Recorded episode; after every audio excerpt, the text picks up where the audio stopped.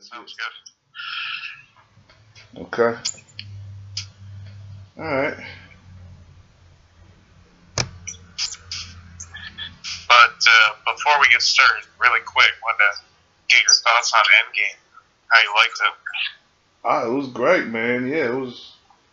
It was. Uh, I got no real complaints for it. I've been reading up a lot of stuff, you know, re- reactions and stuff to it, and you know, none of the, none of some things pop out. You know, some of the with the time travel stuff and everything, but I was I was highly satisfied by it.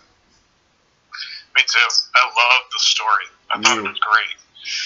And then the action obviously was tremendous. I just thought it was like perfectly made. they really did a great job. hmm Yeah, it was. It does. It really was like some like some people had said it was it was like a tribute to to all the movies and stuff before. You know, the whole MCU and the, it really did like like it was yeah, it was it was really dope seeing some of the people they brought back and and you know seeing how they worked in everything that because I eh, because I you know I tried to avoid a lot of it going into like a lot of the reports and stuff. Some of the stuff I I just outright ignored, like you know, because everybody would have theories about the movie. But some Sure. of the stuff you couldn't avoid, like they was talking about some of the sets being uh, recreations of past movies and some of the outfits and stuff. So it seemed like they were going to do the time tra- do some time traveling, and uh, you know, I was I was wondering about that, but the way that they ended up doing it was was really good. Yeah, I love time travel movies, and I thought it was just they did a pretty good job. I, Yeah. I was reading how they brought in like physicists to try and make it as real as possible, Right. and I thought they did a, a good job. It wasn't like some hokey kind of put it together so we can put this battle on the screen. It, I feel like a lot of times those movies kind of turn into that. Like, how can we fill in the rest of the time around the battle? And they they didn't do that at all. Yeah, yeah. I mean, it was a three-hour movie, and it didn't really feel that way at all. You know. Right, it flew. I, Yeah. I was thinking like it, it didn't feel like three hours at all. Yeah. And, and the time travel stuff too was funny because they, you know, they made fun of other time travel movies. And yeah, it was, the Back to the Future. yeah, and so Back to the Future is wrong. Right, yeah. And, it, and there was a good amount of humor still.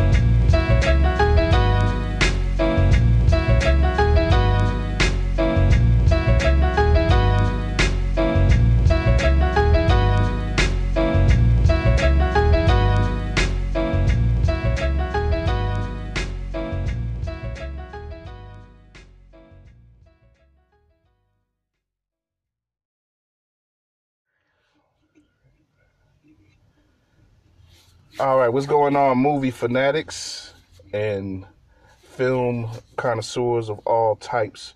This is your man Kyle Means, editorial director of WeAreRegalRadio.com, and I'm here with my main man David Evans. Yes, Dave is still alive and, and amongst the breathing. Yes, happy to be here. Yeah, and uh, we uh, yeah we're doing uh you know Dave is uh, riding alongside with me for this special movie uh, edition of War on Anchor. We're just uh you know just doing some some couple things with film, uh you know talking about a couple headlines as it were.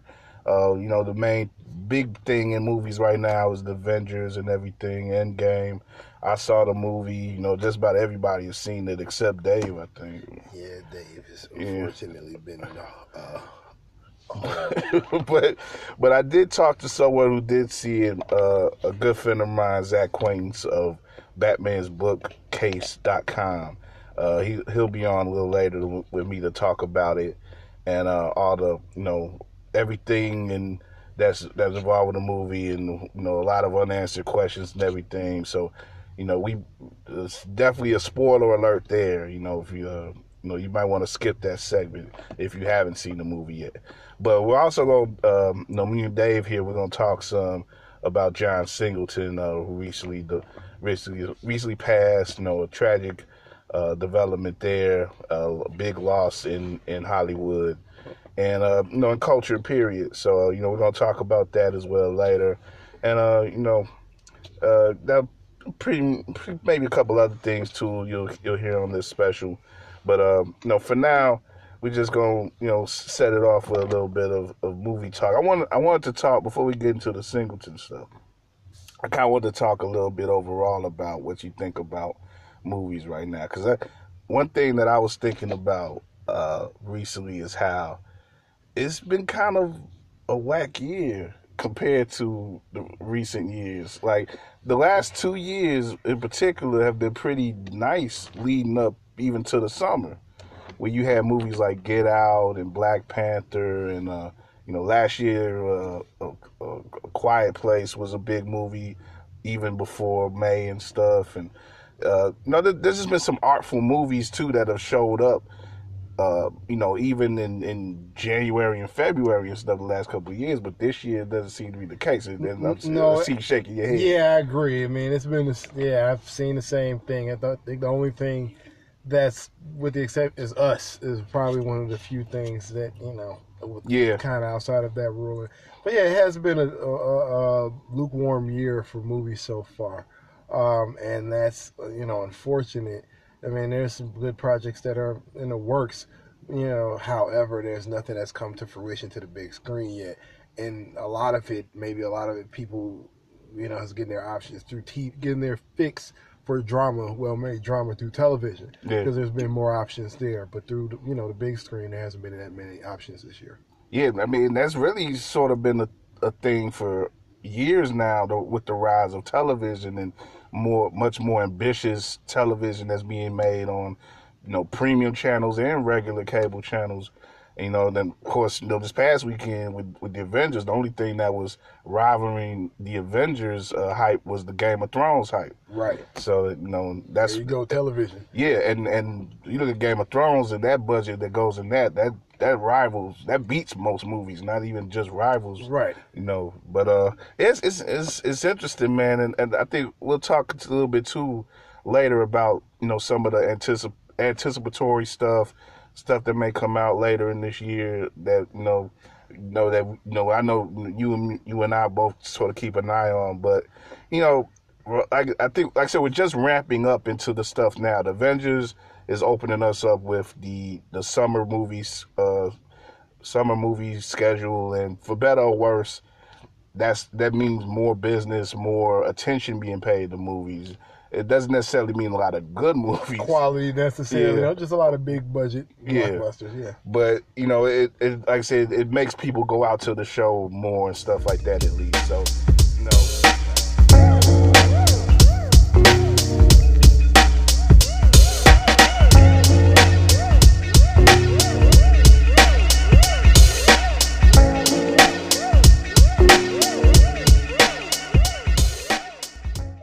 right, good folks, we're back here. We are Regal Radio, our uh, little movie special here, talking uh, Endgame and talking uh, some some other movie topics. But uh, this this segment is definitely about Endgame. I got a good friend of mine here joining me, uh, old friend go- going back to college, but he's a, he's a great writer and a great uh, comic book enthusiast runs the uh, website called Batman's Bookcase. Uh, very cool website uh, that I um, you know advise uh, if you if you're into comic book news and reviews and stuff like that. Definitely is a website that you should check out. But uh, my man's name is Zach Quaintance. Uh, welcome, Zach. How you doing? I'm good, man. I'm excited to talk about Endgame. It's I can't stop thinking about it since I saw it. Uh, so uh, let's let's start with that. How did uh, when did you see it, and how much of a was was it any sort of struggle, or were you were you prepared to, and and got tickets in advance like a like a yeah, I saw person? it. I saw it Thursday night, um, seven o'clock. Uh, I, I had to be first because I'm I'm paranoid about spoilers. You know. Sure. Yeah, I, I, I, I didn't see it until Monday myself, man. I just, I just had to stay off of social media in the meantime. I, I should have, like I said, I should have jumped on it more, but I was, I was like, okay, I'll, I'll try to see it early, but it did. It didn't matter when, at what type of, what time of the day you try to see it.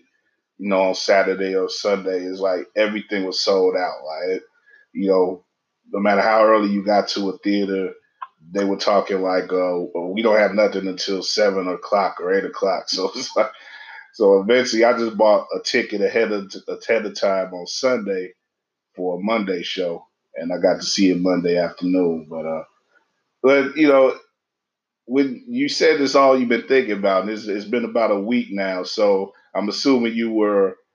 That's a good thing. You're you were pleased with the movie. I assume.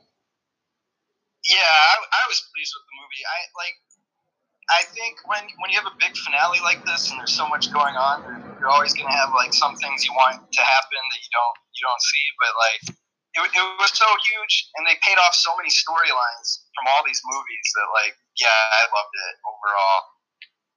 Yeah, I, I had to agree with you. Like it, it was like a salute in, in a lot of ways. Uh, you know, uh, to the MCU as a whole, and you know, you you saw, you know, that they brought the characters back. They made use of the uh, past, the timeline, as it were, and uh, you know, it, it was just it was just all sort of fan service uh, treats that were involved in in the storytelling there, and um, I just how how ahead of time, ahead of the movie, how much did you because there were so many there were so many theories and so many things that were people were trying to leak or or people had so many uh, you know theories about how the story was going to unfold prior to the movie. Did you pay much attention to those things, being that, that you run a website and that I'm, I'm sure you pay attention to many other websites that report on comic books and comic book movies?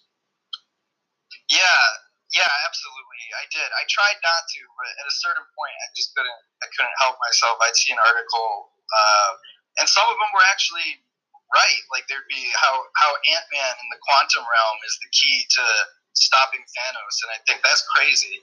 But I'd read it, and it, it actually comes true in the end.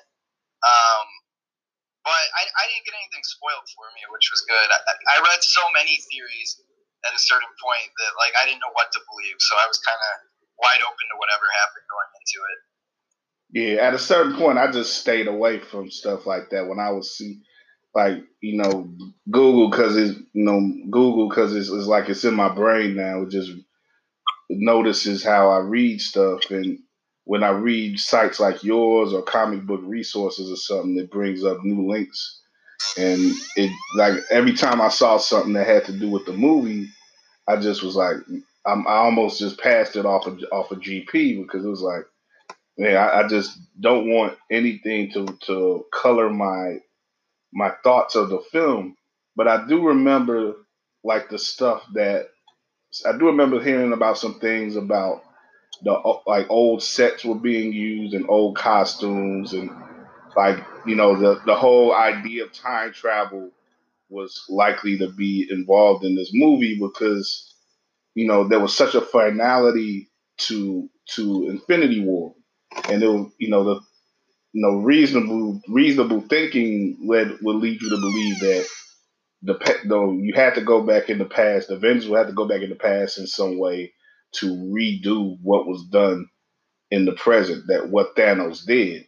So, and and as it turned out, that along with the quantum realm the quantum realm led to the, the time travel stuff, and that became a big part of the movie. So, what what did you think about how that unfolded? Like, like the movie itself, it had this it had this false ending at very early, and yeah. Yeah. you know, you know, Thor Thor ends up going for the head as as Thanos told him to in, in the previous movie. He cuts his head off and it's like I remember a lady sitting next to me at the show. We was like, you know, well that that ended quickly, but but then you had then that you, movie's over. Right, right. It, you, know, you just have that that dour moment there. Then you have the five year jump.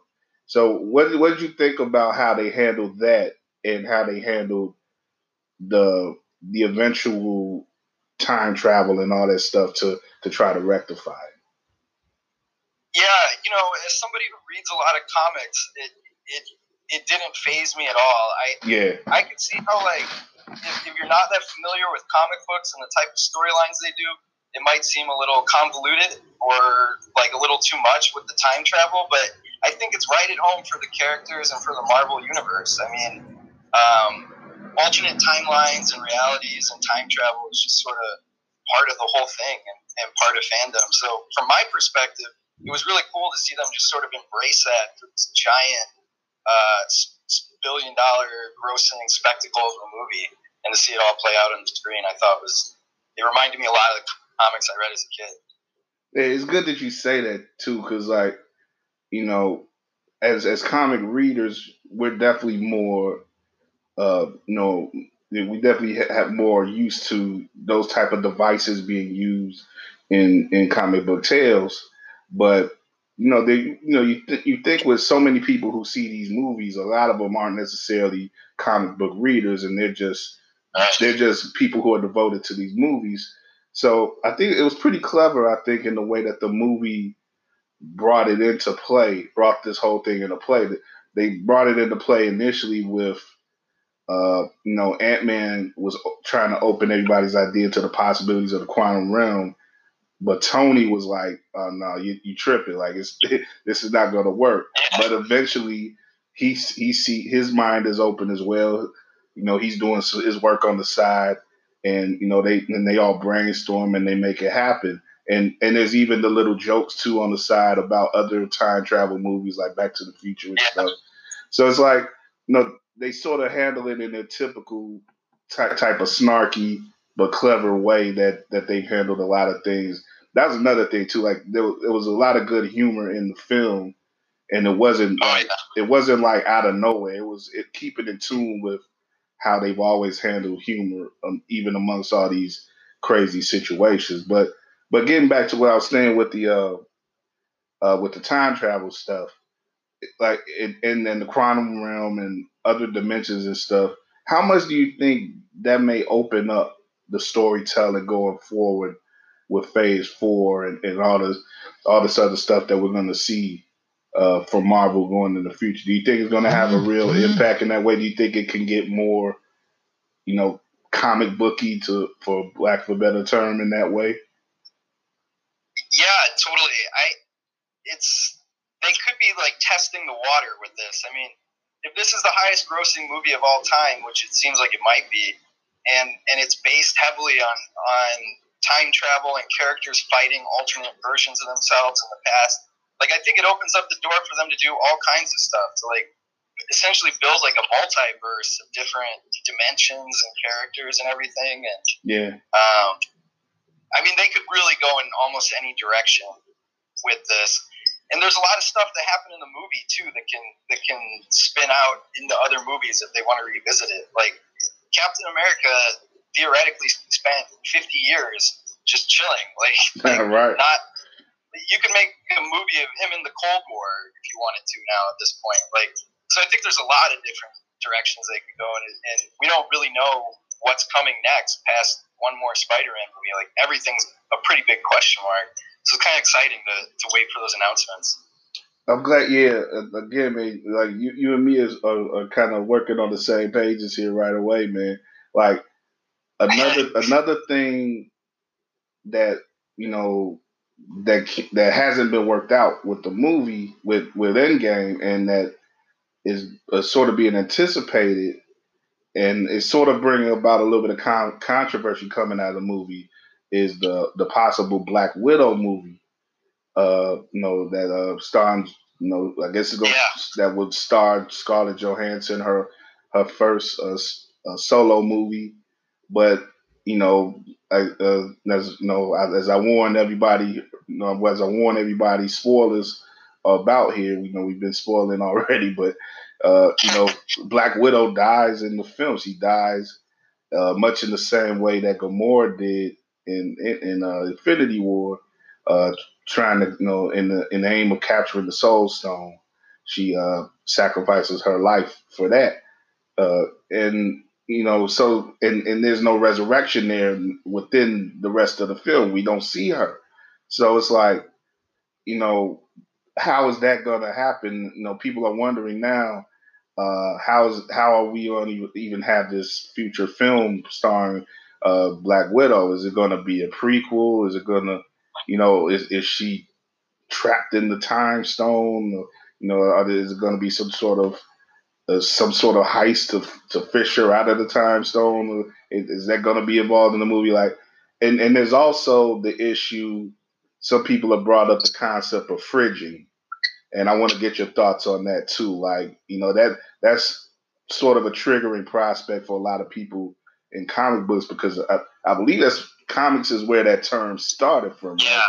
And and it has to do with the setting aside and the marginalizing of female characters in a specific way.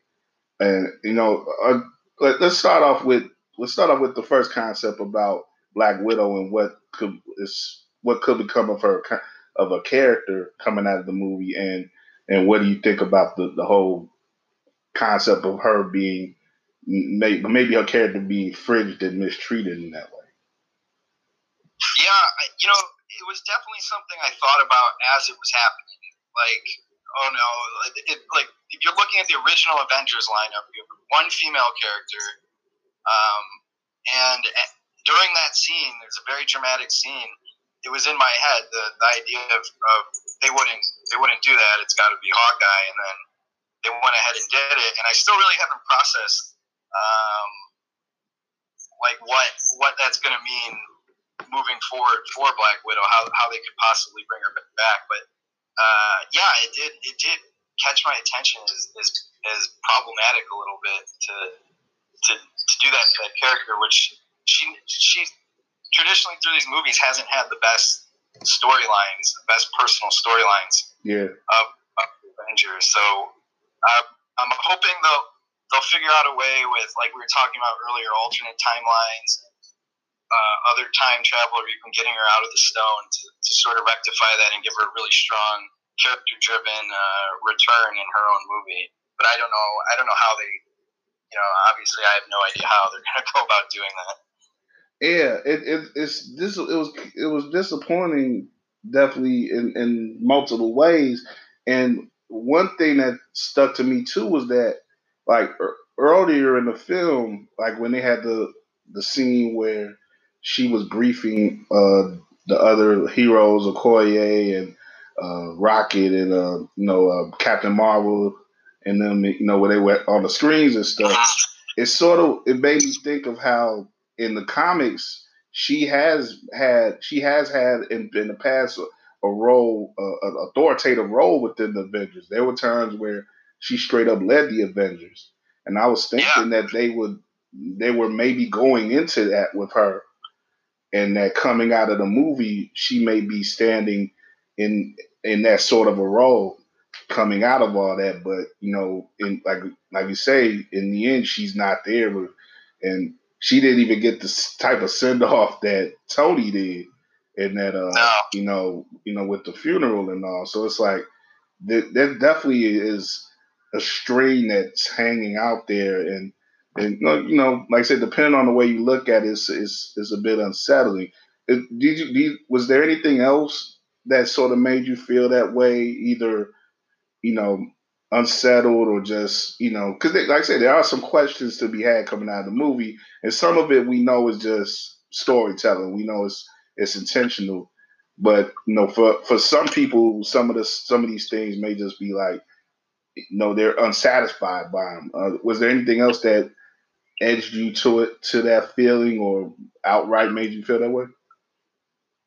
For me, for, for me personally, like I'm I'm not as invested. I don't think in the in the like some people are really invested in the canon of these characters. Like like they're very very important. Um, the way the way they end up in the movie is very important to all of them. I think from from years of reading comics, uh, I kind of have this attitude that these characters are a little they're flexible. Like they there's different versions of them. They they die, they come back, they change code names, they change powers. Um, so there's ne- there was never I was I was never I wasn't furious about how anybody was treated or or, or the characters were. I, I just kind of leaned into the stuff I liked uh, more than what I didn't. I mean, I thought, uh, like, I loved Captain America's ending personally. I thought it was was fantastic. I wouldn't have changed a thing. Um, and I even like where Thor ended up ultimately with the Guardians. I thought that was a really good fit. Yeah, that could be pretty fun if they if they go through with that. Yeah. Yeah, and, and he's been so funny. Like the last Thor movie was so funny. It just seemed like like such a natural fit. But um, I, I've I've heard a pretty wide. I, I think I'm probably an outlier for that. Like it, it being totally satisfied with with the endings for everybody. I've I've heard a lot of. I'm sure you've heard them too online. Uh, Yeah. Fans kind of dissatisfied with, with where some of their favorites kind of landed at the end of Endgame. Yeah, yeah. I'm, I'm I'm glad that you that you that you think that way because I'm sort of more towards that too. I'm like just you know the MCU is not the Marvel universe exactly. It's not a, a it's not a exact recreation of the Marvel universe. It's its own thing, and you know I'm I'm more along the lines of yeah, just let them tell their stories, and you know they haven't failed us really at all at to this point. So let's No. just let's just let them keep doing what they're doing. And I think a lot of the things that we that we can adv- that we can observe from the outside looking in, you know, I'm sure it's stuff that they are are already on top of, you know. Yeah, and I think you and I are probably like we come like I don't when I was growing up reading comic books, the idea that any of these characters ever ever even be in a movie is Oh, just yeah. so crazy. Like, yeah. and now they're in the most popular movie of all time. Like, it just blows my mind. I'm, I'm really grateful about it. Yeah, man, like we're old enough to remember the the whack Captain America movie from the you know yeah, and, and you know the Hulk was the Hulk TV show was kind of decent, but it was dated, and you know there was nothing like you know Black Panther or you know Iron Man. You know the uh, the the best stuff was was pretty much animated, you know, and and there was nothing on a live action that even matched that came close. Really, I mean, like you know people have written about the impact that Blade had in the in the in the late Yeah. '90s and and sort of opening minds up more the to sort of to Marvel characters, but that was a very different movie too than what we have now. It's, it just was at that point. That was ten years before Iron Man came out, I believe, like '98 and '99.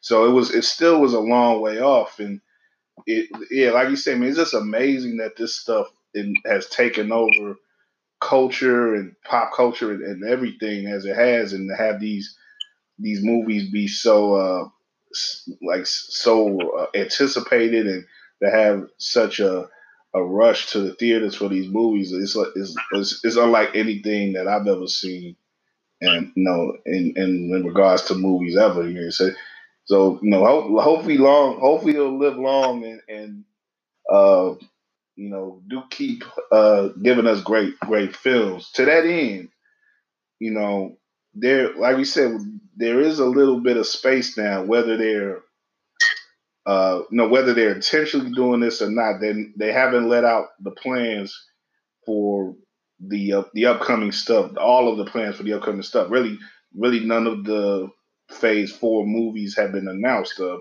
you know apparently the Spider-Man Far From Home is the end is the official end of the phase 3 so I was just one I was I was just thinking about that and the fact that uh you know DC has had a little bit of a spike with uh you know Aquaman did well and uh uh Shazam I guess was pretty well received.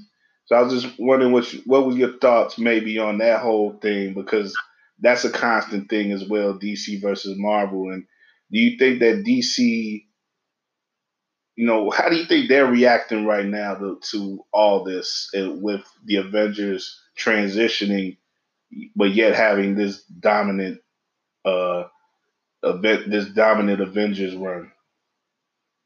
yeah. I mean, D- DC's trying to stop the damage. Like they, they, I think they tried to do, they tried to do exactly what Avengers did and, and put together a shared universe with the, Justice League film, and it just didn't. For a few different reasons, it just it just didn't work. But they're they're kind of I think in bounce back mode right now. Uh, Aquaman and Shazam were both. Aquaman made a ton of money, and Shazam was a big hit, especially among comic fans. Like, uh, really love that movie, and and they still have another Wonder Woman movie coming that within that shared universe that was uh, well received. So I think they're doing what they can, but they're just so far behind. They, the the botched Batman and Superman movies really kind of set them back. Um, it'll be interesting to see where they go because they, they have some sort of more more like uh, movies that feel like indie films, like the Yeah. uh, Scorsese produced Joker movie, which looks interesting. So Yeah. depending on how those turn out, they might just lean into that and kind of forget the shared universe approach altogether. Which would be interesting.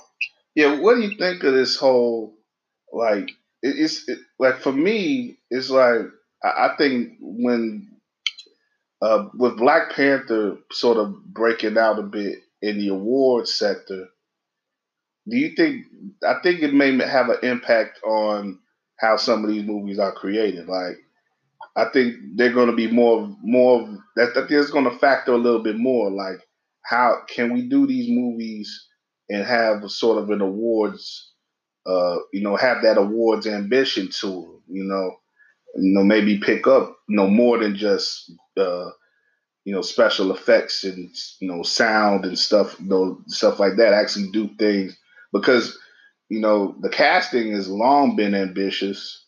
You know, they they're getting big stars to do these things, and they're getting big directors and writers and stuff. So, you know, if you can if you can add that sort of prestige to these movies, I, I think it would be something that may be factored in going forward too. I think that's exactly right. Uh, they, it really paved the way to that that approach to, and it's more than just having a bragging rights. It's like almost fighting for the legitimacy legitimacy of these as serious films. Yeah, Uh, so that seems to be what's happening, and I, yeah, I think it stems. Nobody thought it was possible. Black Panther with Oscar nominations for Best Pictures, uh, incredible, and and I think uh, another effect it's having is kind of more director-driven superhero films rather than like you have a guy like uh, Ryan Coogler, is a very accomplished director, who put his stamp on that movie. sure. I think it you're seeing other directors want to do their thing now too with with these superhero characters. Yeah, definitely. I think I think what isn't uh, Todd Phillips doing that Joker movie? Yeah, absolutely. Yeah. That's the one I was thinking of specifically. Yeah, Um, which I don't think he would have done that pre pre Black Panther five years ago even. right. See, right. It's like you, you can't look, you can't, you can't put your nose down on it now. Uh, you know, look, you look down on it now because you know not only are these movies making big, you know, big money, it's like they they got to be, you know, even for award stuff now among the most, uh, you know, highly coveted uh, jobs you could probably get in Hollywood. So it's it's it's Yeah. a trip, man. It's like it's, this stuff is no is definitely no longer in the shadows now, and it's it's nothing for enthusiasts like us to you know to you know uh, vocalize our yearning for these things now, and and you know it, it's it, like I said, it's, it's just not a it's just not any type of uh, uh, it's, it's, no, it's nothing wrong about it now. It's no type of uh, you know, try to miss the word, but I don't know. It, it, it's it's it's pretty like I said, it's a big Stigma. stigma. That's right. That's the, that's what I'm looking for. Stigma. There's no stigma for it now. It's a, it's like we're you know it's it's culture is embedded in uh, the in the comic book universes now, and it's it's like every studio has their own uh, you know their own universe that they're trying to build up. You know, Sony's trying to build up the the Spider-Man stuff, even without Spider-Man for the most part. and you got you got uh you know I think Universal was trying to do the monster stuff for a while, but that kind of fell off. But but you got the Godzilla stuff, and uh, Godzilla and King Kong apparently is going to be happening.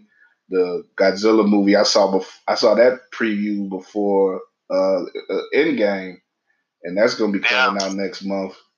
with uh all those monsters and stuff. So it's like if you don't have that type of uh if you don't have that type of IP that you're holding on to, uh, something big that you can make a whole universe out of nowadays, it's like you're not even in the movie game, hardly. Yeah, I almost. I mean, I think all the major studios are, are trying to do their own shared universe in movies. I mean, you, like Marvel basically has they can release two to three movies a year. They're guaranteed to make Yeah, millions upon millions of dollars and, and be critically well received. Like they've just hit on a on a winning formula, and everyone's playing catch up. yeah, yeah. With that in mind too, like how with the with the Fox Disney merger stuff, like how soon do you think that that we will possibly have any sort of X Men or Fantastic Four type of involvement in the MCU? How how early do you think that'll happen? Could it could there be any of that in in Phase Four? I've I've heard you know I've heard Kevin Feige, the executive producer over all the Marvel stuff, say that it, it it'll be longer than you think. It'll take a little bit longer to introduce these characters.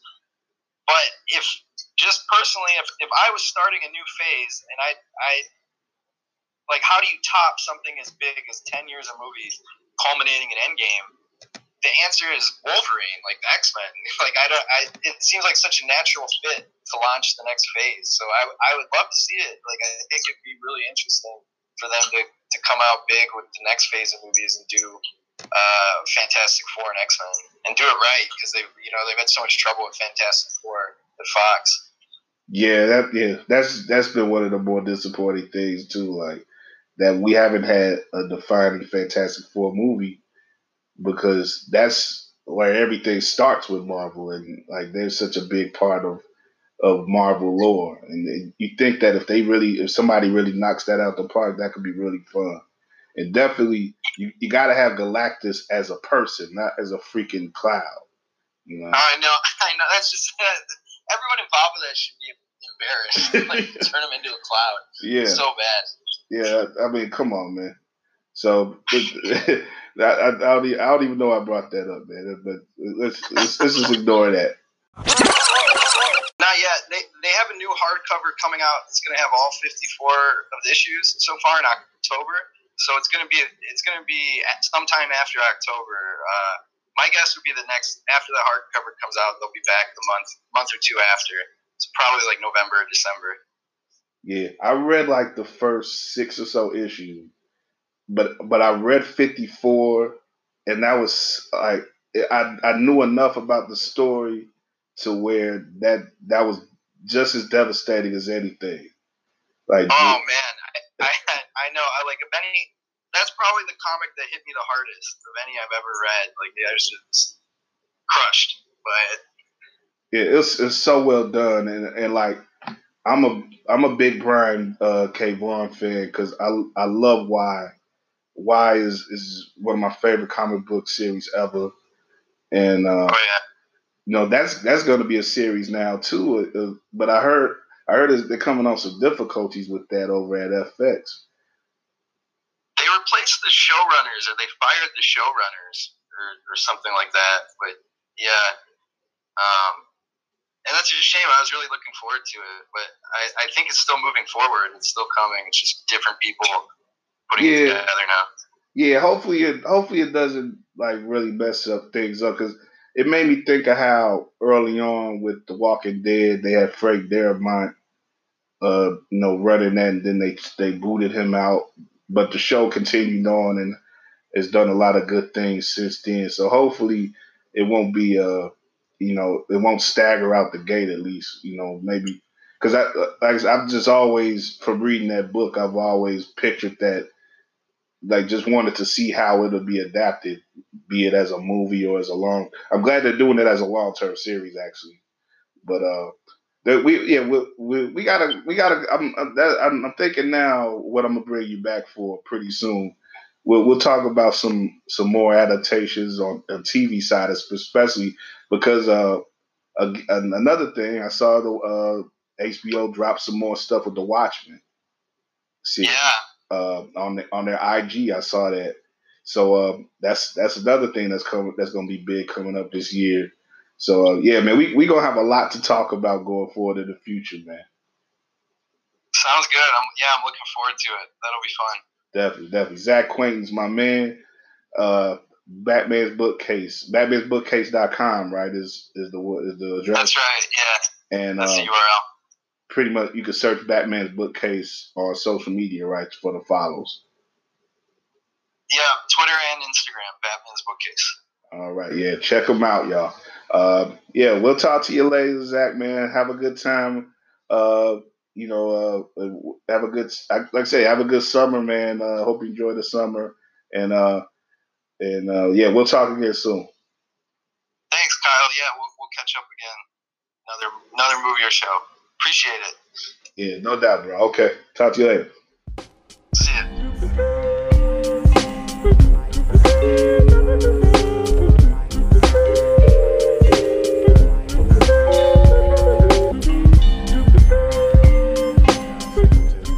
uh, suffered a stroke a couple weeks ago, and uh, people been watching uh, his, you know, his the way he's the way he's been going about, you know, his health, and trying to see what what was going to happen with him.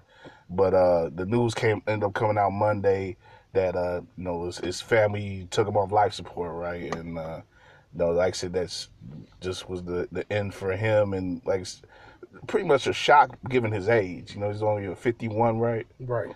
So you know, not a not a very old man at all, and you know, middle age, and and he a guy who I, I think he's been around a long time though. His uh, Boyz n the Hood came out when he was 23, and you know, Somebody made a really good quote, and I can't remember if it was on IG or LinkedIn, but Yeah. essentially they said, "Be careful." I mean, this is slightly, I don't not not hopefully not macabre, but someone said that you know some people, I guess, you know, I guess peak early in life or find success early in life, but unfortunately they may end up having a you know an earlier end. You know, some people a lot of notes uh, people who found success later in life, they tend to be, you know, older, you know, older references. But you know, we're in a society. I think, you know, John Singleton's rise and unfortunately his death is kind of emblematic of the kind of society we live in, where we, you know, laud or we praise people who find success early. Yeah. And you know, with Singleton, he definitely did. He, he you know, he he he found success early, and unfortunately, you know, he found his demise early. I was thinking about somebody else who died similarly and around the same age, and that was Luke Perry, recently, who passed. And- And ultimately, when you know, the only thing to say is that when you're 50 is young, but it's also part of the you know time and age where you have to worry about heart disease and things like that. Yeah, and yeah. you have to just be a little bit more consistent with you know getting those doctors checks and visits. And some people do it some people don't. Some people go based upon the fact well you know i'm in good physical health but they may not look at genetic factors that are you know with them from maybe from family members. Even if they're in good health they may have a family history of heart disease and they don't take that in consideration. Um, and that's something that i think if anything that Singleton's death should take and consider, you know, bring to our mind should be that. It's just to constant, you know, to take care of yourself, you know, or get those doctor's checkups, whether you're not you're in, you know, great physical health or not. I mean, Singleton, from all reports, was in good physical health, but you still have to go to the doctor and get yourself checked out, especially more once you get past this, once more you get into middle age. Definitely, definitely, and that's been a part of it. I think I've I've heard some commentators speak to that as well. You know, in regards for for African American people, Black people, and you know, we've had you know a series of of successful Black people in music and entertainment who have died in their in recent years in their 40s and, and 50s from similar things. You know, be it diabetes or oh, you know, just having being too heavy or different types of cancers and stuff like that. So definitely, like like like you say, Dave, you know, we're we are at this point in life too. Um, you know, we're in our mid thirties, so this is part of time where you got to really ramp that that stuff up, that self care, and and really observe what you're doing in life, and make sure if if you want to live a long life like that. Go to you get the No. doctor. I mean, in addition, in addition to you know, the gym and proper diet and you know diet and you know eating healthy and all that good stuff. But- you have to do those, you know, go to Yeah. those doctor visits as well. But I, I I don't really connect that much with his talents and you know his. I mean the, the fact he was a prodigy and that's. And and I and I, I get what you say when you say like you know in in society we sort of maybe to overvalue to a point early success. early success, but he really earned it.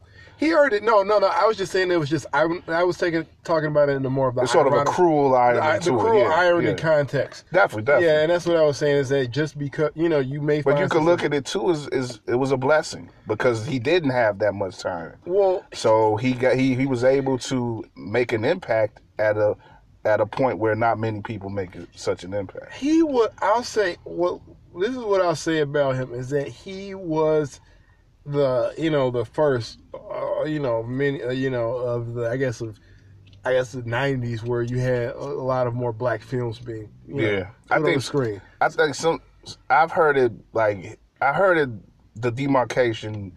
Well, he was given the label hip hop in a way, like in the, in the pure, and I, I kind of accept that because there is sort of a demarcation between uh the the I think the black the black director revolution as described in the '80s, where it was Spike, of course, and you had uh, like Robert Townsend and Keenen Ivory Wayans and um, a couple other you know lesser people, maybe maybe like a Julie Dash, and you know none of them are really hip hop, but John Singleton was because of his age, he was pretty much born and raised with hip hop, and you know he was on the West Coast and stuff. It was it's not the same as like he was in New York, but he was young enough to where he made it an impact. I mean, he made it. He made uh, he he he uh, he. I'm trying. I stumbled it, but he he made sure that he had rappers in his films. He made sure that his films had a certain type of aggression, a type of you know thematically that they were marketed to, and in a lot of ways that represented what was going on in hip hop at the time. So I think that was part of the significance with him that he carried on what was started in the '80s and flipped it in the in the '90s sort of way. I think that you can't make that comment without factoring in Spike. First, do the Well, right. okay, I'm just, I'm, yeah, so I did. In fact, Spike, yeah, Spike, Spike- was ahead of Spike yeah. was yeah. Spike, Spike was, led- Spike yeah. would have been. Spike would have really been the begin. I think the really the beginning. I was just more meant and just like he was the big. He was the harbinger of the kind of the explosion of ninety direct nineties young. You know, black directors on the scene that deal with urban matter. You know, he was the He said precursor. Singleton was. Singleton yeah, was. Yeah, yeah, he was the precursor to the Hughes brothers. Um, he was the per- precursor to the Wayans, the younger Wayans brothers. So he- Matty Rich. Matty yeah. Rich, yeah, a lot of those type of directors that deal with an urban theme during the '90s. He was the precursor to it all. Definitely, definitely. For, for you know, as as far as as kind of the '90s explosion of And he wound up being the most successful. and yeah, and he was the most successful, and he was the most successful of them, of them all. Um, that's something that I think that's very valuable. I don't. I think, and I, from a thematic and from a thematic, you know, standpoint, you can argue style and artistic, but from a thematic standpoint, he gave, you know, he he provided the first real introduction from a black perspective to what life on the West Coast was. I mean, you had mm. colors, but colors portrayed black people. No. You know, yeah, and that was white. That was a white film it- made mostly for white for- people. it was a white. It was a white. It, I mean, I think it was. I think it was a more of a. I'd say it was more of a journalistic, or you Yeah, know, you could say or you know, yeah. kind of yeah, you know, representation. But it, it, it definitely didn't come from a black. no, it didn't come from a black The perspective. It came from a perspective, perspective of law enforcement. Yeah, and it you know it just created a very it it created a very limited you know i guess portrayal of what the west coast was and if Yeah. that and if you didn't have people like john singleton you know to create more of a nuanced perspective Sure. then you would you know you'd still have people necessarily afraid of those areas to, you know to this day Yeah, if you yeah, had more movies if movies that you know just presented south central um, you know all look like colors you know then you would not have the interest in the gentrification that's occurring there today yeah. um, present. there, yeah, there'd be a lot less of an intellectual curiosity and from outside of the of the neighborhoods of South Central and Inglewood and Compton and the like if without movies like Boyz n the Hood and and you know you, you can look at you know I I, I think I said to myself he just opened up with a lot he he opened up a lot of discussions and a lot of touched on a lot of things that other directors hadn't touched on before him you know, he, like you look at certain scenes, like the scene where uh, where uh, Furious uh, is talking about uh, uh, uh, Gentrification, gentrification in the and neighborhood. Yeah. yeah, and and you know, there there wasn't a scene like that in a major motion picture No. prior to that, Oh. To Boyz n the Hood. Well, there. Well, on I'd say, yeah and no. I mean, I keep going and I keep going back to Spike, and you already know how I feel about Spike. Spike had talked about it a little bit and Do the Right Thing, where he had the scene with the white boy. Uh, and Spike, like, like Spike, Spike. Oh yeah, do the right thing. Is, is ama- yeah, just do the right thing is one of the greatest movies ever. Of course, this much is my favorite movie of all time. Spike was more elegaic in the way that he handled those things. I yeah, like yeah, Singleton for better or worse was was he was the West. He was the West. He was more- so he's he's he's, he's the, more on point. He's the creator of kind of the West Coast, or he was the first person on the West Coast to make that approach. It's Yeah. kind of like if you're talking about rap. It's kind of like if you're talking about rap. You can't, you don't, you know, you, you use New York as kind of the guy, you know, the or birthplace of rap, but you also can't, you know, go without, you know, recognizing the guy, the originators of rap on the West Coast being an NWA, Ice T, those people, and how it's, you know, that scene was completely different than the, you know, the New York scene of rap. And this is why I think it, it added different perspective. Definitely. yeah, added widened perspective or added different perspective. definitely, and what it did, I mean, for better or worse, is for, is for problematic as it probably was growing up in, you know, South Central and, you know, Los Angeles during the late 80s, early 90s. It still created a nuanced perspective that in those areas that really doesn't exist in film like you know to urban films the tradition it, it didn't exist in urban films we dealt with like new york it didn't or even or even chicago the limited amount of urban films that were made in chicago during that time period Yeah. you don't have it's just it, i don't know it created a certain more of a nuanced feel to it whereas like it, it gave a more humanized version towards it that didn't exist in new york you know most urban films whether it was made you know whoever it was made by. It really didn't paint like you know a place where this is a welcoming place to live though it has its issues with violence. It is you know it almost created like and maybe it's just being southern california. It created like a it created a i don't want to call the nuance like maybe you would consider somewhere some like an immigrant who's lived in the west indies where they had issues with violence but they also had the benefit of island life. It kind of it kind of it kind of felt it always felt like that so i was always intrigued by it. And even you know even to this day there's a difference between what the hood looks like in la and what the hood looks like in chicago or what the hood looks like in new york. And i think my wife you know speaking to her about it recently put it best is the hood in la it still it doesn't look it doesn't have the same feel of desolate even though it has violence it doesn't have the same feel of desolate and maybe that has to do with you know having palm trees and warm weather. I don't know, but it seems like they still the black middle class that even or the, the neighborhoods that are black there that still exist.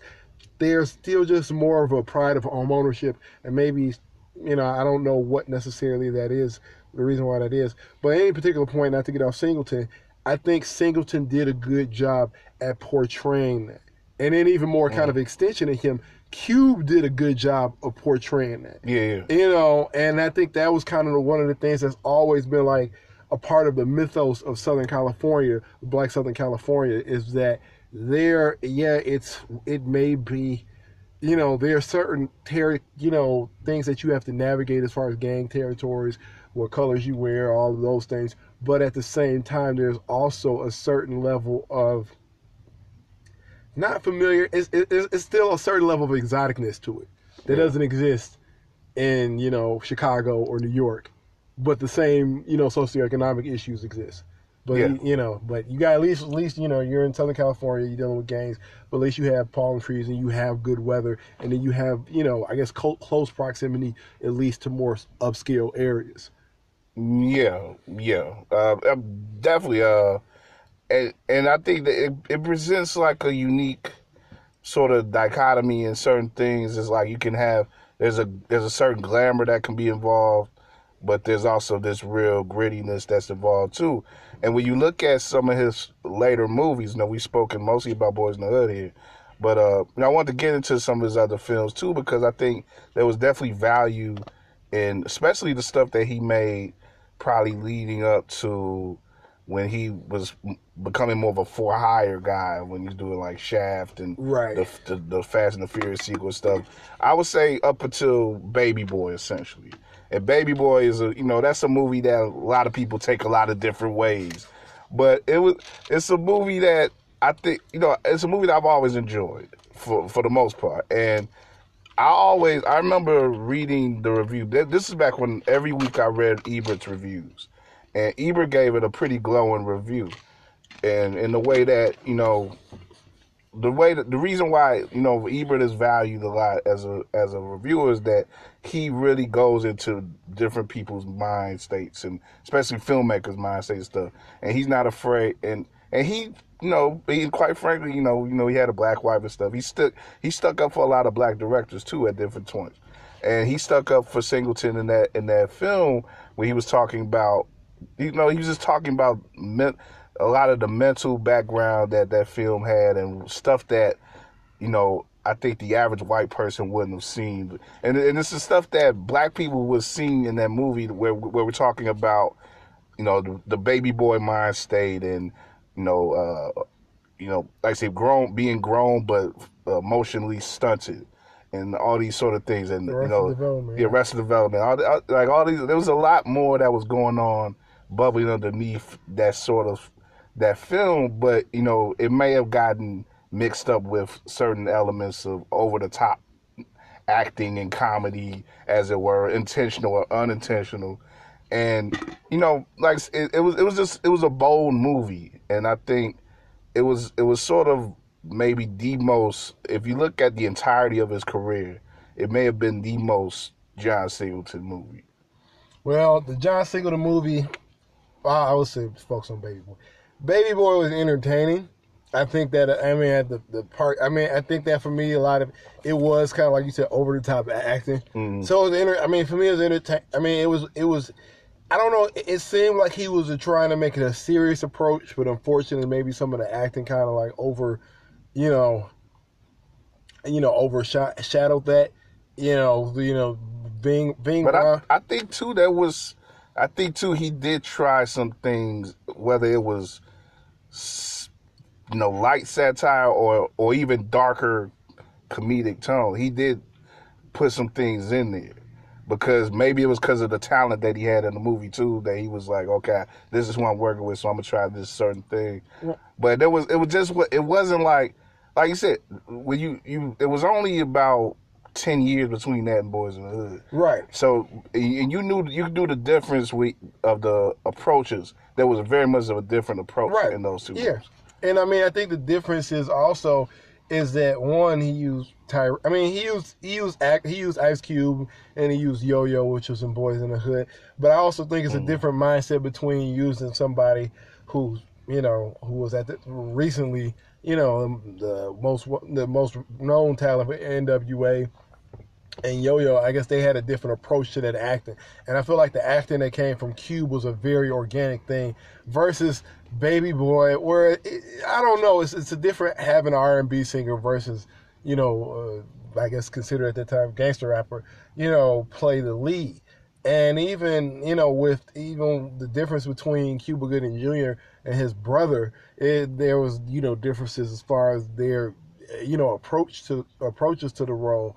Cuba, you know, was a little bit his character was a little bit more earnest versus his, maybe his brother, and I know they were playing different roles. But, even with Cuba too, there was stuff like like the swinging scene where it's like Yeah, I mean, no, for, but know. for a twenty, but the difference also is too is the is that you're working from a 22 year old director to a 32 year old director is a different thing. Like I mm-hmm. mean, you look at him, he's at 32, and I hate to say it, Ryan Coogler is essentially the same age, and there, I mean, I guess you take in context of time, but like Ryan Coogler is, you know, from pretty much his approach has been more of a it's I guess it's been more of a serious his his movies or his approaches to movies have been a little bit more serious than I say compared to a baby boy. You know, Yeah, but a lot more. Yeah, Yeah, I, I'm mean, trying to be- really hasn't. Coogler really hasn't. He, he really hasn't.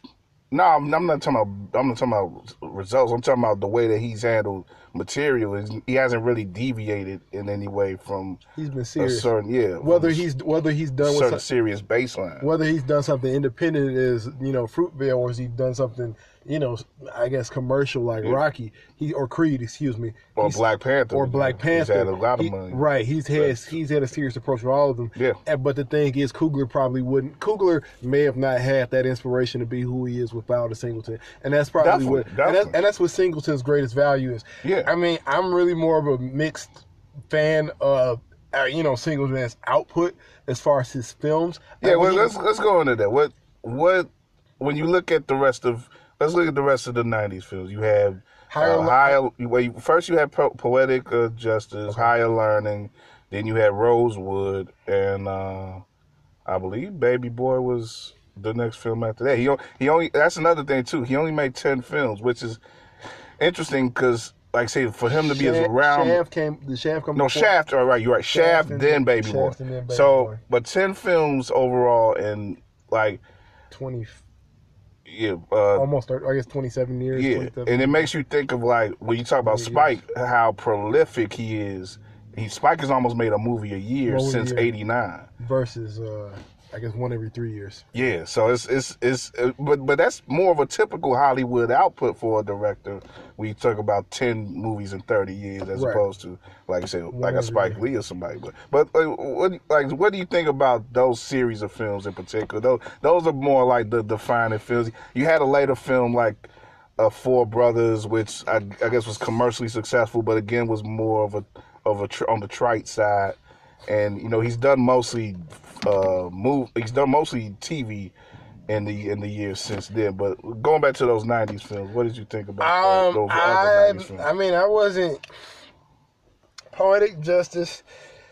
I don't know. Poetic justice is one of those things where, like I said, it has a lot of cultural, and it's kind of like Boyz n the Hood. It had a lot of cultural value, and I think Yeah. the problem that I think the problem that Singleton went up against, I don't even know if it's Singleton went up against, is that you know, even when you look at Boyz n the Hood, and then he's followed right up with like the Allen brothers, and they do, you know, and they have Menace, Menace, yeah. and Menace is like M- Menace is the, you know, uh, unfortunately for a lot of people, if you consider, well, I'm gonna say a lot of people, but for me, you know, Menace is just was the stronger, you know, output, you know, the, the Okay. stronger project.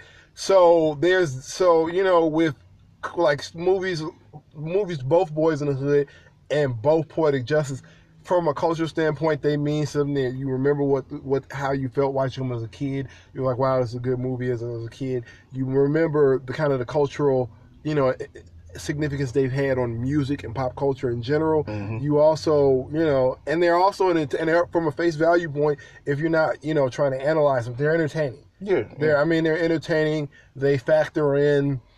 I mean, and he did what a lot of people was doing at that time, where he took top talent, where he took top acting talent or rapping talent, and he put them in films. And some for some people it worked better, and some people would, you know, for some in some positions it worked better. For Cube, it worked very well. I don't necessarily know if it worked as well in, po- you know. I think I think Justice. for I think for Tupac and Poetic Justice, it was great to see him as more of a romantic character. like because- yeah. Yeah, because lighthearted, yeah, but uh, uh, pure, he was pretty much a romantic lead in that film, Mhm. and I think that was more. If if we had seen more of his life, he would. I think he would have had a chance because of his looks and his the, the way that he was, Right. as really as a man. right, He we would have seen more of that from more him. of that role. And instead of you know, we look at his other maybe primary, the the best roles that he had, Bishop and what maybe like a Gridlock, Right. where he was just playing these desperate, Yeah, violent, violent more or less characters. You know, uh, looking at at Lucky in that movie as opposed to those characters, Mhm. it just it just gave you more the range that he had as a as an actor. No, I, no, I, I can I can agree with that. I was just I was thinking about the movie as whole, but no, I definitely agree with that. That's something. Yeah, it showed a more nuance too. Yeah, and you know, Janet wasn't, no, it's not not she hasn't done much acting since No. for a reason. But no, no, no, and and that's where I was going with that. But what movie Yeah. I wanted to say? No, but what I was saying, my favorite John Singleton movie was probably Higher Learning, and your favorite overall or favorite outside of I take probably overall? my favorite Okay, overall is yeah. Higher Learning. High, yeah, high, go ahead. Let- Let's let's get down. Higher Learning is my favorite one because I don't know. It showed, like I said, it, it to show showed you know the versatility of uh, acting by Laurence Fishburne, which who Mhm. you know in the nineties. He's one. He was one of my favorite actors. He was a, he was a, he had a great run in the and especially in that early nineties. in the early nineties. Yeah, like every movie, like every movie he was in for me was a classic. He was in, he was in uh, King of New York. Yeah, He was in, you know, Boyz n the Hood. He was in one of my personal favorites, yeah. which is Deep, Deep Cover. cover. I knew you gonna say. Um, and then also he was in, like I said, playing a West Indian, you know, professor in uh, Higher Learning. yeah, And then also, like I said, you know, um, the- you know, the main character, um, uh, what's I'm drawing a blank. What's his name?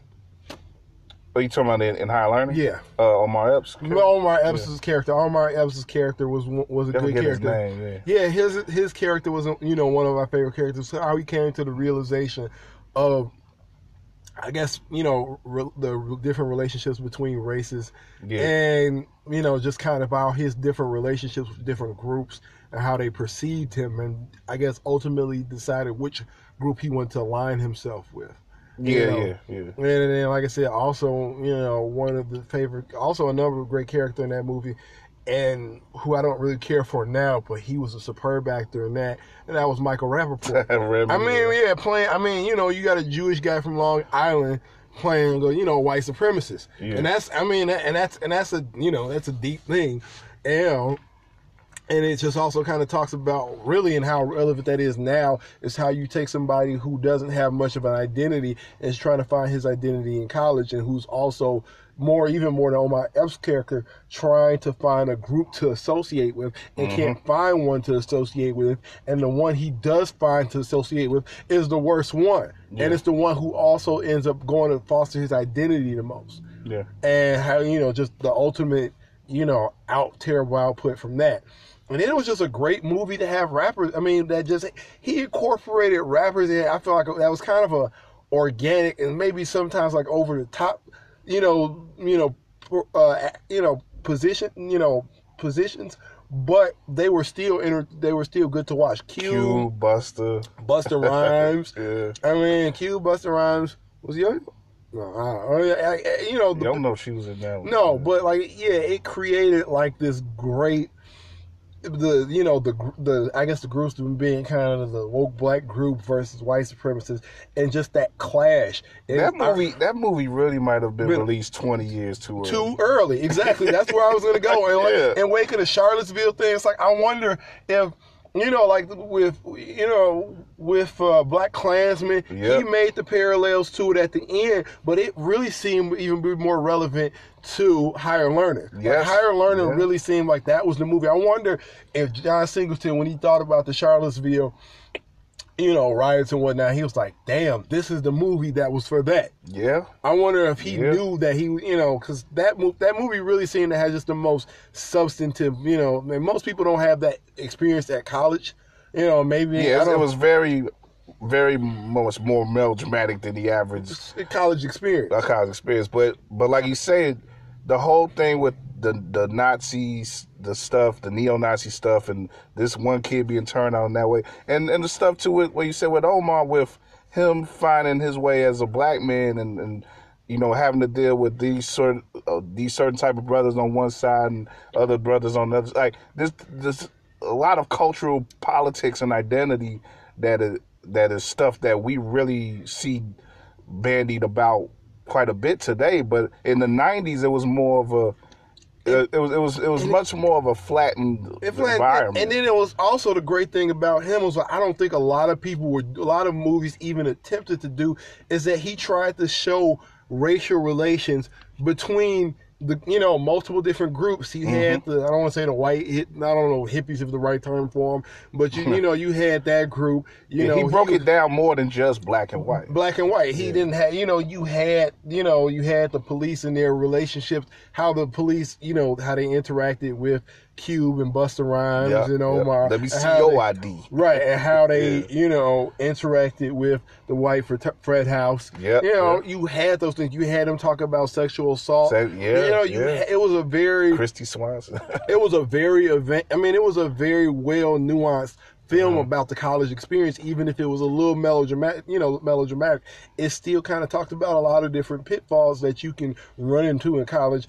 Over more is just kind of the superficial approach to college life, which a lot of movies that did focus on, you know, focus on college life or television shows that focus on college life were doing at the time. Like, oh, don't, you know, you're gonna go to college, you're gonna party too much, you're gonna drink too much. But it mm-hmm. also says that hey, if you go to college and you get drunk and you get drunk with the wrong person, you can run the risk of being sexually assaulted. If you go to college and you don't know, you don't have a strong sense of identity, you can end up falling in with the wrong group. Well said. you know, which is for I guess you know white men. It could be you know the Nazi skinhead group. You know, Yeah, you got you got to figure that so many young white men there there are a lot of Remy's out there, and they've been taken in, especially in recent times, by you know Make America Great Again, people, MAGA people, and Right. neo Nazis and the it's, like. it's hard finding. I mean, especially now. I mean, you especially when you, especially being the fact that culturally you don't, they don't have the same. You know, they don't have the same connections to identity, Yeah, especially unless you're like first or second generation immigrant. Like if you're a second, you know, uh, generation Polish immigrant, you probably have some cultural identity. I got my roommate in college. His name was Jake. He was second generation.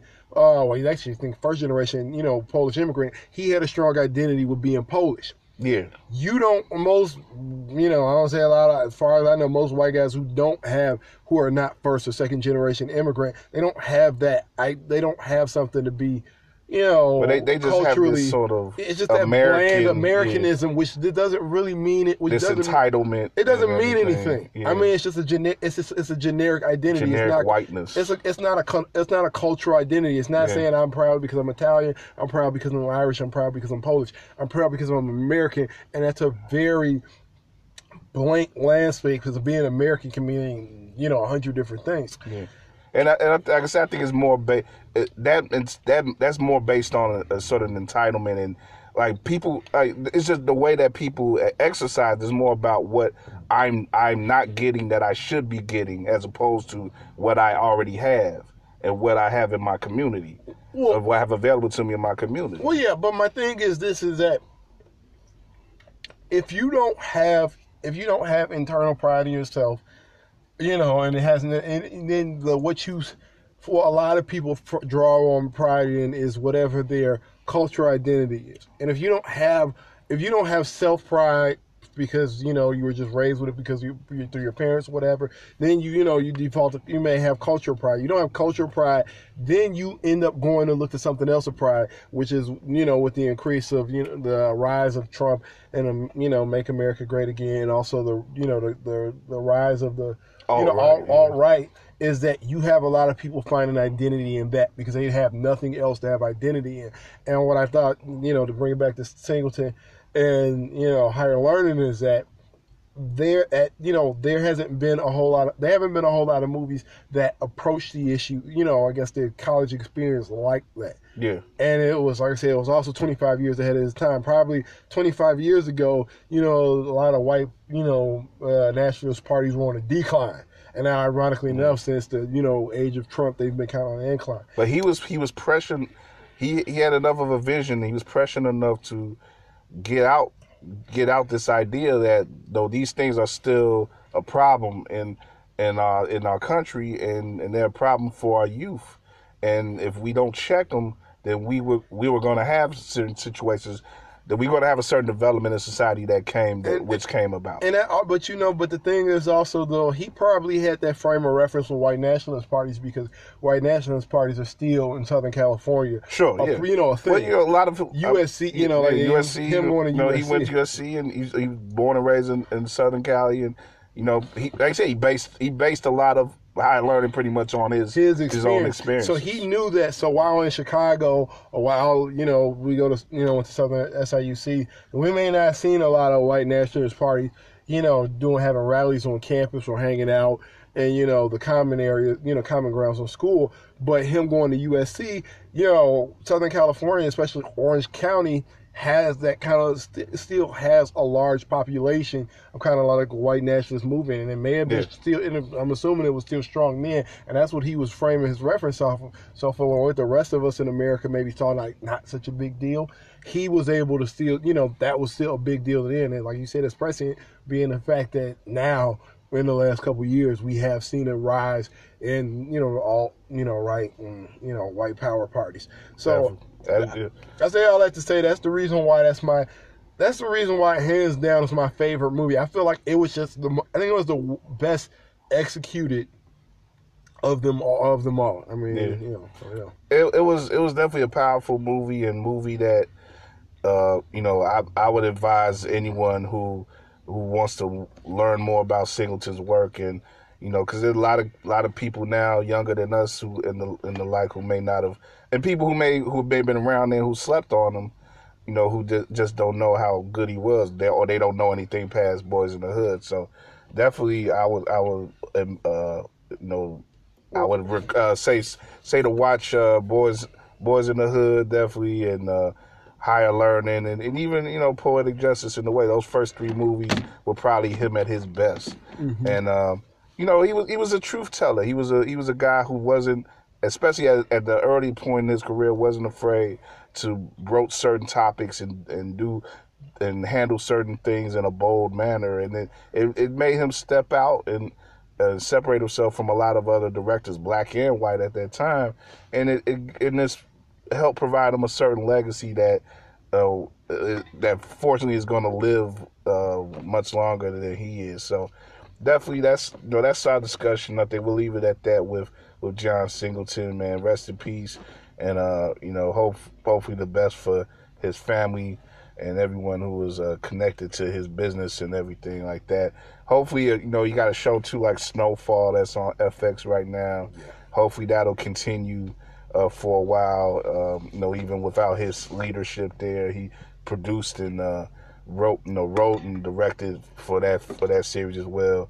And uh, yeah, that's that's pretty much it, man. John Singleton was, like I said, above above above above it all, above anything else, he was a, a a standard, a new standard bearer, and a and a revolutionary film presence in uh, in today's society. So you know, definitely. uh,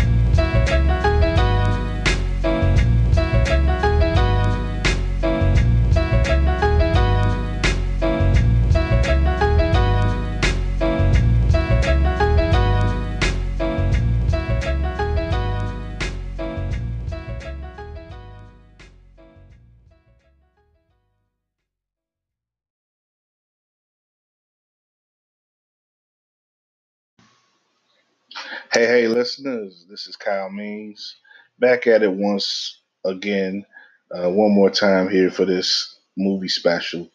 Just uh, want to hit y'all off with a little bit of a postscript, uh, outro, as it were.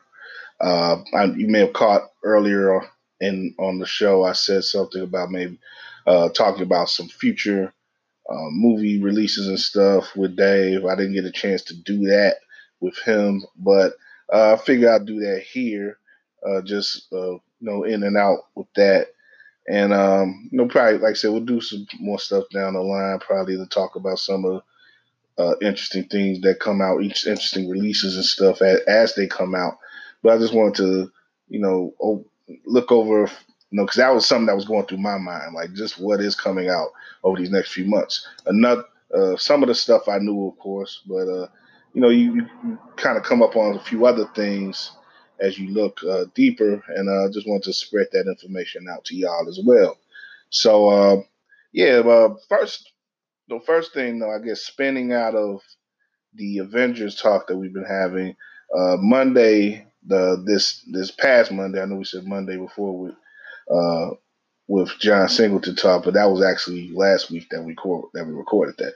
So this this Monday, uh, May sixth, saw that uh, Spider Man Far From Home, uh, the the release of that of the real real trailer there. You know, they've had the trailers before, but this was the real real one because uh, it it basically gave you the then it basically gave you the story and how it's really going to be coming out of Endgame.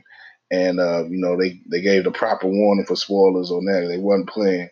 Uh, you know, you saw right away Spidey being affected by the loss of Iron Man, and um, you know, the they they let it be known that uh, Mysterio is actually, well, at least at the beginning, at the beginning of the movie, is going to be an ally to Spider Man, and they dropped that big bomb about the uh, him coming from Earth, but not our Earth.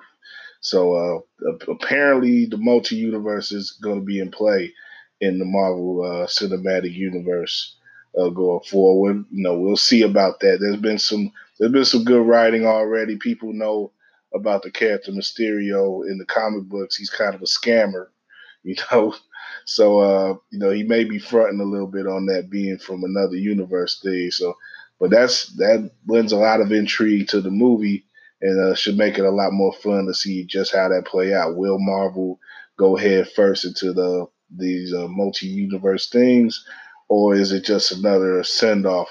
You know, much like what you had in Iron Man three, where we thought that uh, you know the Mandarin was going to be in, in, play there, and that you know the Mandarin was coming for Tony for real, but it ended up being another thing. You know, if you if you hadn't seen that movie, I ain't gonna spoil that for you, even though if we're spoiling Endgame at this point, I could spoil uh, Iron Man three. But anyway, um, yeah, you know, Spider Man, of course, is, is going to be a big, big movie this summer, and I'm definitely looking forward to seeing that. So, uh, you know, go ahead and and definitely see that trailer if you haven't already. If, if and see it if you've seen Endgame. If you haven't seen Endgame, don't go anywhere near that trailer. But if you have, yeah, feel free to see that trailer. I think it'll definitely make you more excited to see that movie. But uh, that's coming out on uh, on uh, uh, July fourth, July fourth week, the week of July fourth, Independence Day week, and uh, I'll get to that in a minute. But I'm gonna just go through all these release dates pretty much for the next few months. Right now, just do this real quickly. Get this info from firstshowing.net. They got a nice layout here. And uh, yeah, just uh, looking at this Friday, you got a couple movies coming out, big movies: The Hustle, Pokemon, Pikachu, Detective Pikachu.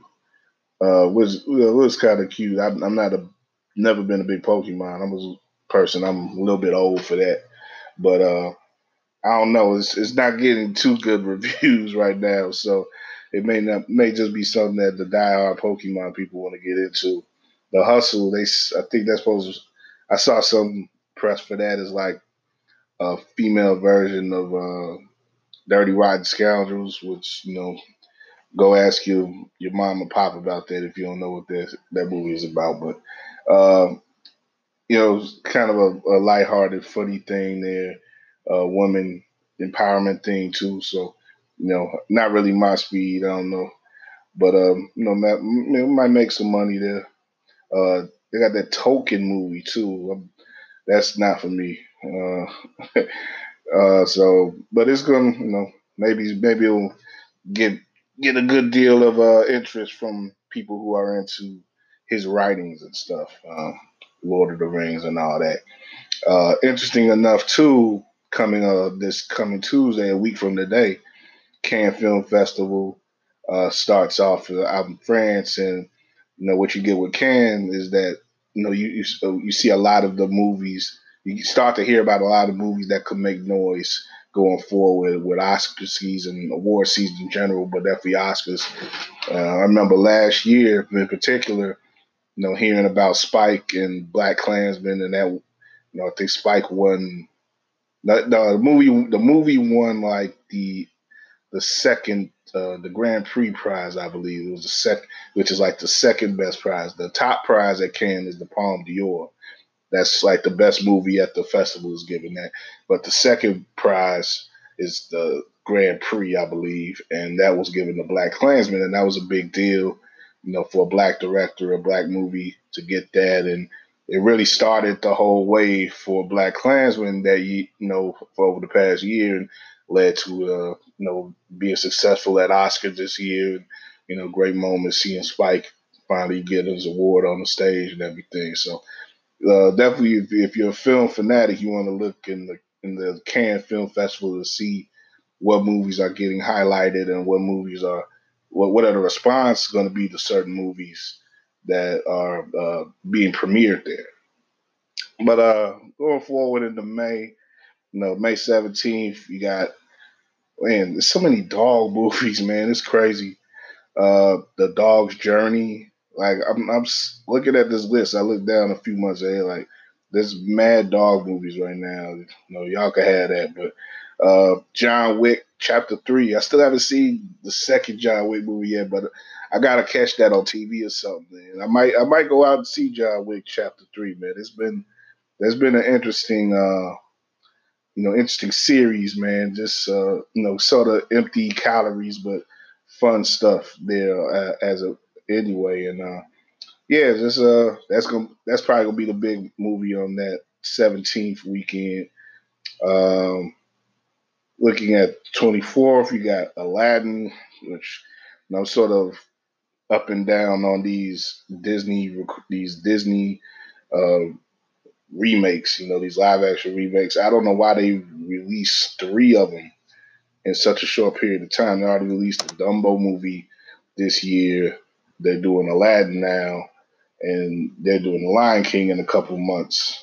And they do like I mean Disney trying to get all the money, but I just think that they negate negated possible impact of at least one of these movies. I I really think that it meant that one of these movies is, is straight trash it may have been the Dumbo movie because nobody really talked talked about that being like a, a high impact movie and nothing. Like oh, like you know, it doesn't seem like a movie that's really had a lot of attention since it's been released. I would think that Aladdin too. I don't know about Aladdin, man. Actually, I actually do think that the Lion King could be dope. So if the Lion King is dope, I think if it's really dope, I think that the odds are that Aladdin may be kind of mid too, especially given that it seems that Dumbo was mid. So I don't know. Like if you got kids, maybe you want to take them to see it. Know, if you really like that Aladdin stuff from when you were a kid, maybe you want to see it. But I'm not going to be too interested in that. Uh, Brightburn is an interesting movie that's also released on May 24th.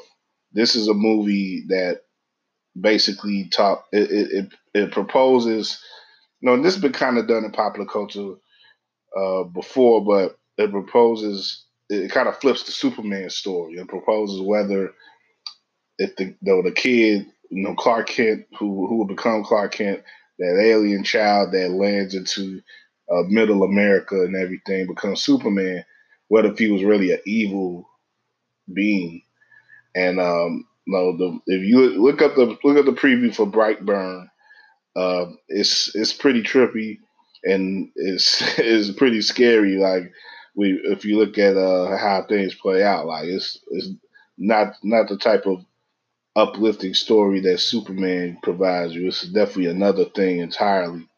And um, yeah, like I say, the, the little boy, you have a little boy with immense superpowers putting in work on these on these folks in the heartland. So uh, if that if that appeals to you, definitely uh, you might want to check that out. May thirty first, Godzilla. I'm definitely going to check out Godzilla. I like the last one, uh, the, you know, the previous movie, and um, I think that was like 2014. Or was like five years. So that was time kind of flew by since then, but they've set up this new one with the King of the Monsters, and they got Ghidorah and Mothra and all those classic movie monsters in it, all the classic Godzilla villains. And uh, man, it's, it's, it looks it looks dope. Like the previews look dope. A lot of great effects and epic scale to the fights and everything. So I'm definitely gonna check that out. Uh, two other movies that are releasing that that weekend that look interesting, if anything. Rocket Man, uh, about Elton John. Uh, you know, it looks like I'm not necessarily a movie I'm going to see, but a movie that you know may get some award you know looks and stuff like that. It's you know it's sort of on the heels of the the Queen biopic and you know movie music movie bio you know biopics are always a big thing, especially with big artists like Elton John. So yeah, that might be uh, get a lot of attention and maybe some paper too. And another movie is Ma that releases uh, that day, May 31st. Uh, Octavia Spencer is this is a rarity. You get a sister playing the lead role in a like a horror thriller type thing, and she's uh you know again check the trailer for that for Ma. Like it's it's it's kind of it's kind of wild. She's like this lonely woman, and she welcomes these kids from a, the small town into her basement or something, and they start partying with her, and you know she she's becoming the cool this cool older this cool adult figure with these kids, let them do whatever with her, and know it kind of turns from there. I guess you can probably guess where it goes from there, but um, that might be a pretty bit of fun. Like you know, horror, horror, and those type of movies are, are really uh, popping as, as much as they've been in a while. So you know, then they, and people are doing new different things with it. I think looking at the influence of people like Jordan Peele, you know, and and you know Blumhouse, the production company, people are really trying to do different things with these type of movies now. So you know, you're getting some interesting premises at least, you know, and, and we'll see how they play out. But um, yeah, that's uh yeah, you know, that's pretty much where I'm gonna go for now. I'm, I'm running long already. I'm, I, like I said, I was gonna go uh, a couple months, but I think I'm just gonna leave it at that for uh, May for the Memorial Day, and uh, maybe next month we'll get back to talking uh, some more movies in June. There's a lot of great stuff is coming out in June, potentially great stuff, I should say, but uh, interesting stuff at the least. You know, the X next X Men movie, Shaft, New Men in Black. Uh, Toy Story 4, man, that's going to be wild. Probably going to tear everybody's hearts out. Uh, you know, yeah, we'll uh, get back to talking some more about movies in the next month or, month or so uh, with everything gearing up for summer. So uh, definitely enjoy your summer. Enjoy uh, the new films that are coming out. If you uh, like what we're doing, follow us, pass us, share us, you know, all that good stuff that you do with podcasts that you like. You know, we're out here, we're doing it, and um, yeah, support us as well. Uh, we got uh, you know, if you see a link that says support this podcast, check it out. You know, see what you, you know, you don't have to throw all your paper at us, but you know, just we work hard doing this stuff. So you know, hopefully, if you like what we do and you want to see more of it, you know, show us show us a little bit, and. uh yeah, definitely see you down the road. See you at the at the movies, as it were. And uh, yeah, that's it, man. I'll at your boy. Talk to you later.